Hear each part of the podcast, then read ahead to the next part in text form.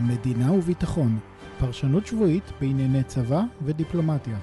מתוך התוכנית שעה של עברית ברדיו 3 Triple Zed במלבורן. והפעם מתארח רונן הרטמן. שלום רב, כאן רפי מנורי, ואני משוחח היום עם פרשננו המדיני רונן הרטמן על חדשות טובות. שמענו על עסקה מאוד גדולה של מכירת מערכות טילי חץ 3 לגרמניה, והיום אני מדבר עם רונן על העסקה הזאת. אני מקווה שאחרי השיחה נבין יותר מה בדיוק נמכר ולמה זה טוב לגרמנים וליהודים. אז שלום רונן וברוך הבא לתוכנית. שלום לך רפי ולכל המאזינים. אני שמח שנדבר היום על חדשות חיוביות, ומה זה בעצם חץ שלוש ולמה זה טוב. טוב, קצת בהיסטוריה של הטילים הישראלים, אז החץ היו מספר וריאציות והגענו לחץ שלוש. אנחנו מכירים גם את נושא כיפת הברזל, אנחנו מכירים גם את הנושא של עקי הפטריוט, קלדור וכדומה. עכשיו, החץ שונה מהטילים האחרים בנושא אחד משמעותי. אם uh, המערכות בדרגי הביניים מטפלות חלקם בטווחים קצרים, או בדברים משניים בתוך האטמוספירה, כמו כיפת הברזל, שיודעת לטפל בטילי שיוב וכטב"מים, מה שתואם גם את הפטריוט, החץ הוא בעצם טיל שהפעילות שלו הוא עובד ובא לידי הפעלה חוץ לאטמוספירה. ומה המשמעויות? אנחנו מדברים על ירי של טילים שיוצאים, שלדוגמה, איראן מחליטה לראות טיל כזה, הטיל, המסלול הבליסטי שלו יוצא, מתרומם מעל האטמוספירה, ואמור לנחות לתוך האטמוספירה לכיוון המטרה. עכשיו, טילים כאלו יכולים לצאת סוגי ראשי נפץ שונים. אם זה קונבקציונלי, זה ראשים של טון, שזה בעצם פצצה אדירה וענקית שעושה נזק, אבל אנחנו יודעים שבאותה מידה טילים כאלו, אותם טילים בליסטיים, יכולים לשאת גם פצצה כימית, ראש כימי, ראש ביולוגי, ואולי אפילו גם ראש גרעיני. ואיפה היתרון של החץ? החץ בעצם פוגש פיזית את הטיל הבליסטי, ופוגע בו ממש פיזית, מתפוצץ יחד איתו, שהפיצוץ בכל התפיסה ובקונספט נעשה מחוץ לאטמוספירה. כלומר, זה מוריד לדרגה אפסית את הסיכון הנלווה, כמו שאתה יכול לפגוע בטיל שהוא בתוך האטמוספירה, ואז יורד לכיוון הקרקע עם הראש הכימי שלו, עם הראש הביולוגי, ובטח עם ראשים גרעיניים, כל הנושא והמשמעויות הקיצוניות והמחרידות של אה, טילים גרעיניים. ולכן, אז זה המענה שבא לתת החץ. החץ בעיקרון, זה הקונספט פרקטי שנותן מענה. שתי מילים, בארץ, מי שבנה את החץ זה התעשייה האווירית, זה נקרא פרויקט חומה, זה נעשה בזמנו עם מפת, אותו גוף טכנולוגי צבאי שמקדם את הדברים האלו, אבל חשוב לציין ולהגיד, זה לא פיתוח ישראלי טהור, הפיתוח בוצע במשותף עם הרשות האמריקאית שעוסקת בטילים, יש את הרשות האמריקאית שעוסקת בטילים ה-MDA, ולהגנה בפני טילים, סליחה, לא מתאים להגנה, ויחד איתם פותח הפרויקט. וזה באמת אחרי שהוא היום טיל ברמה האסטרטגית בקנה מידה עולמי. האם זה מענה לטיל שהאיראנים מאוד מתגאים בו, ההיפרסוני, שהוא טס במהירות למעלה ממהירות הקול? כן, גם לטילים האלו נותנים מענה בווריאציות כאלו ואחרות.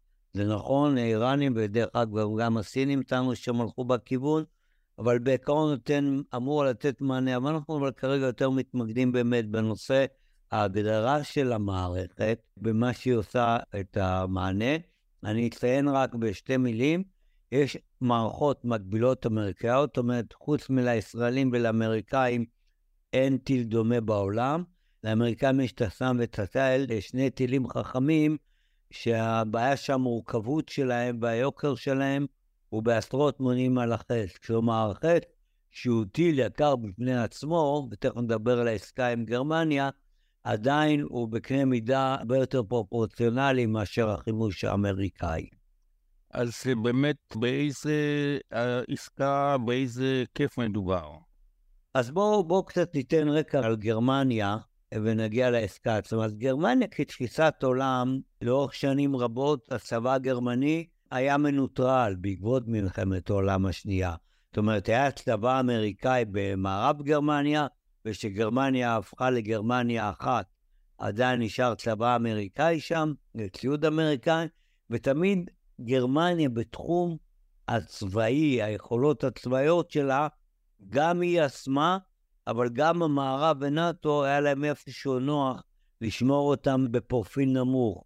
מה שנקרא טראומות מלחמת העולם השנייה והרעש השלישי.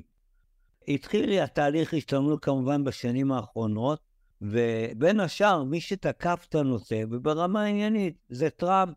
באחד מהרעיונות המפורסמים שלו, שראו לזה זעזוע, אבל אני חושב שבמקרה הזה הוא אמר את האמת, הוא אמר, גרמניה היום המדינה המובילה באירופה, המדינה החזקה, גם בתחום השלטון, גם בתחום הכלכלה, בעצם מהווה את הראש החץ האירופי, ואנחנו האמריקאים המממנים שלה. למה עם זה? אם היא כל כך חזקה ומובילה והיא שותפה בנאט"ו, שתהפוך למדינה עצמאית ביכולות הטכנולוגיות והצבאיות, ולא רק ברמה הטקטית, אלא תיתן מענה מלא לצבא גרמני חזק שמצויד בכל האמצעים. התחיל תהליך כזה, אני אתן לדוגמה שמטוסי F-15 האמריקאים שהגיעו לישראל, הגיעו למקומות נוספים, ממש נחתו רק בשנה, שנתיים האחרונות בגרמניה, וגרמניה קיבלה חזק.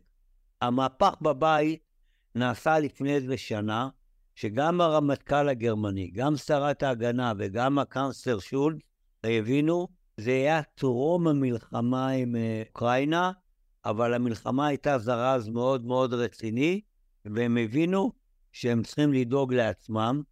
הם הקימו קרן בסדר גודל של 100 מיליארד יורו, שאמורה לאסור מפה צבאית בגרמניה ולהפוך אותה למעצמה צבאית וגדולה.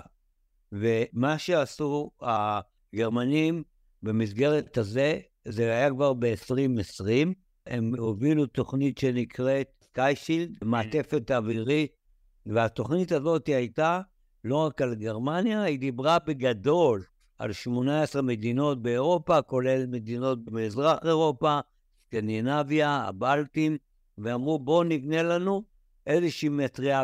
לא ציינו את השם של הרוסים, ואיפשהו גם דיברו על הסינים, אבל גם עלינו ועלינו הם לא ציינו קיום, אמרו אנחנו צריכים לדאוג שיהיה לנו מטריה אווירית שלנו, איזושהי מטריה שתתחיל ותכסה ותיתן לנו מענה בתחום האווירי, שלא נקבל מה שנקרא הפתעות מלמעלה.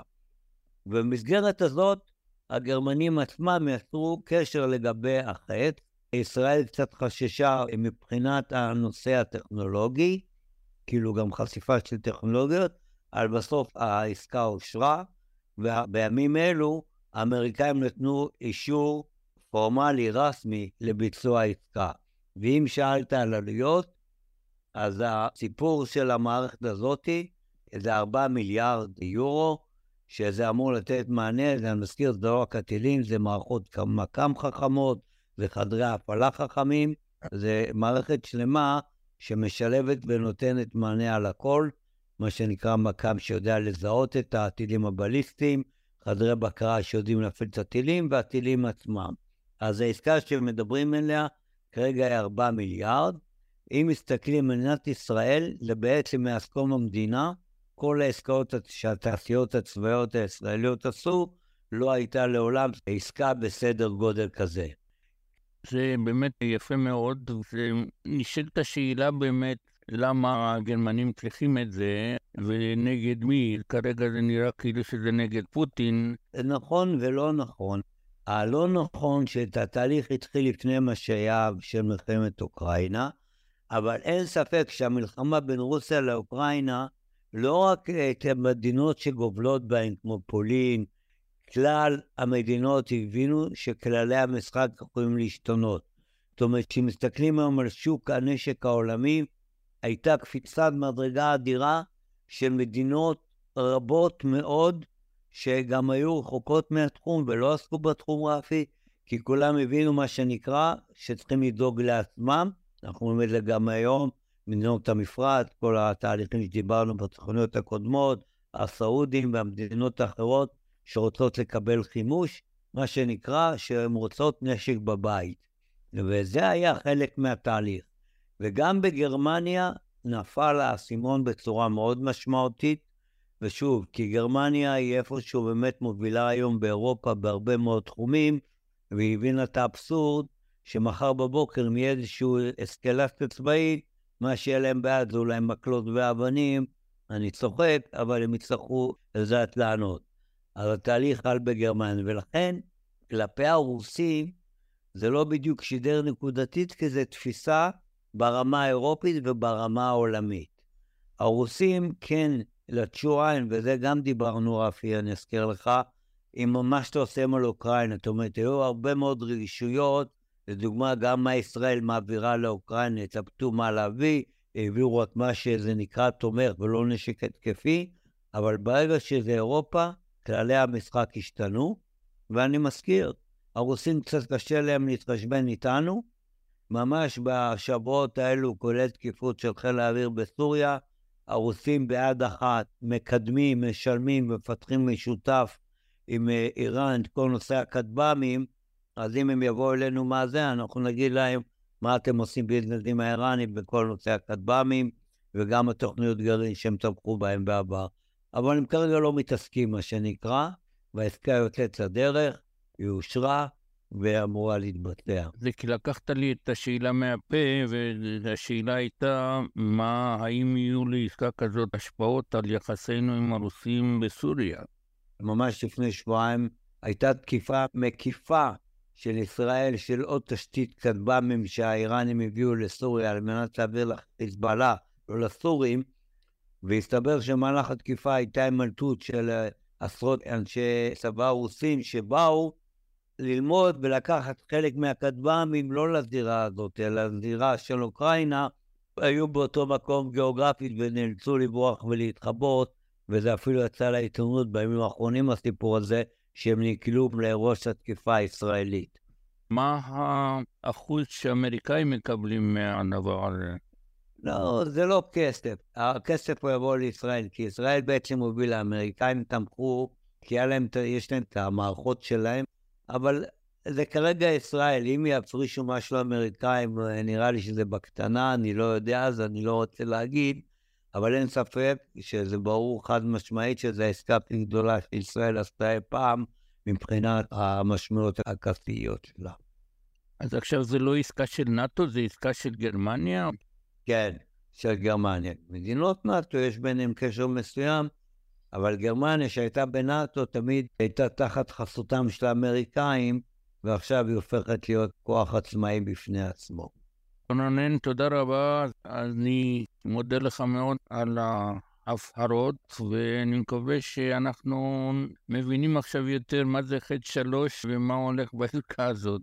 תודה רבה ולהתראות בשבוע הבא. להתראות, שבת שלום שיהיה לך ולכל המאזינים. שבת שלום.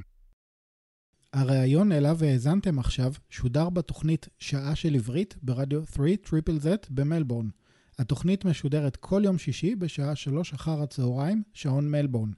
ניתן להאזין לה ברדיו באזור מלבורן בתדר 92.3 FM ובכל מקום בעולם, באינטרנט, בכתובת www.3zzz.com.au. את הפודקאסט ניתן למצוא בכל אפליקציות הפודקאסטים, אפל, גוגל, ספוטיפיי, אומני ועוד. נשמח אם תמליצו עליו לכל מכריכם.